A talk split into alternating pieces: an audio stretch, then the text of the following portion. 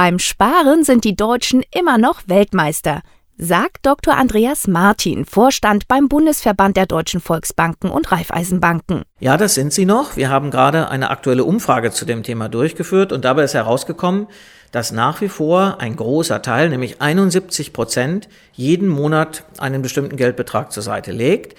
Allerdings sind das auch 10 Prozentpunkte weniger als vor zwei Jahren. Das heißt, hier schlägt sich natürlich die Niedrigzinsphase nieder und auch deshalb ist unsere Erwartung an die Europäische Zentralbank, dass wir spätestens ab 2019 auch wieder positive Zinssätze sehen sollten. Das wäre in der Tat dringend notwendig. Denn wir haben ja eine deutliche demografische Veränderung. Wir werden immer älter, das ist erfreulich.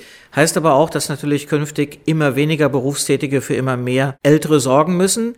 Das kann heißen Rentenlücke und dafür sollte heute tatsächlich jeder vorsorgen, durchsparen. Wer so lange nicht mehr warten will, kann aber auch jetzt schon damit anfangen, kleinere Beträge zu sparen. Richtig, weil über die Laufzeit dann durchaus ein erheblicher Betrag zusammenkommt.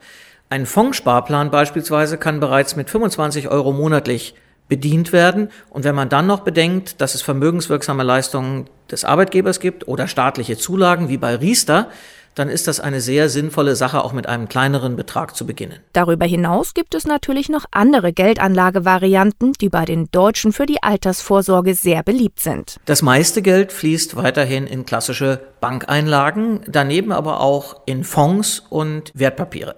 Es kommt natürlich auf die individuelle Situation des Kunden an, es kommt auf die Risikoneigung an und deshalb ist es weiterhin ratsam, sich persönlich in seiner Hausbank dazu beraten zu lassen.